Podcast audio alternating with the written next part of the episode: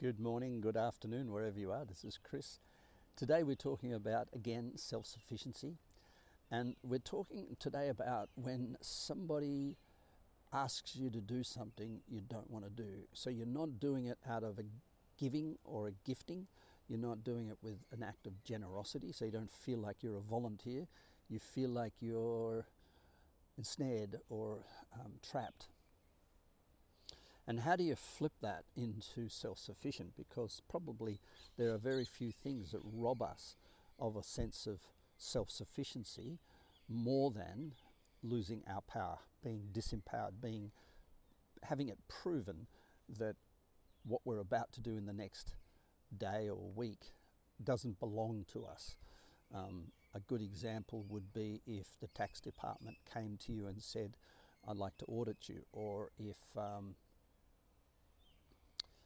or if the next door neighbour accused you of making too much mess and suddenly the council got involved in your garden or your reconstruction, if you're doing a renovation and the neighbours start to complain, or if your business has a competitor that's getting mileage out of getting mileage out of a loophole in government law and the government can't change the law and so your business is being affected by something you can't affect and you are at the effect of that which is disempowered. So when we get disempowered when we feel disempowered it brings up a huge range of emotional reactions. Um, it is unnatural to be disempowered. It feels uh, uh, like a loser. It um, destroys self confidence.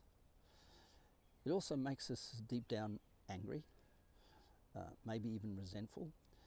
Worst of all, it will make us sabotage the thing that we do in order to comply. So it'll take us longer and longer to do.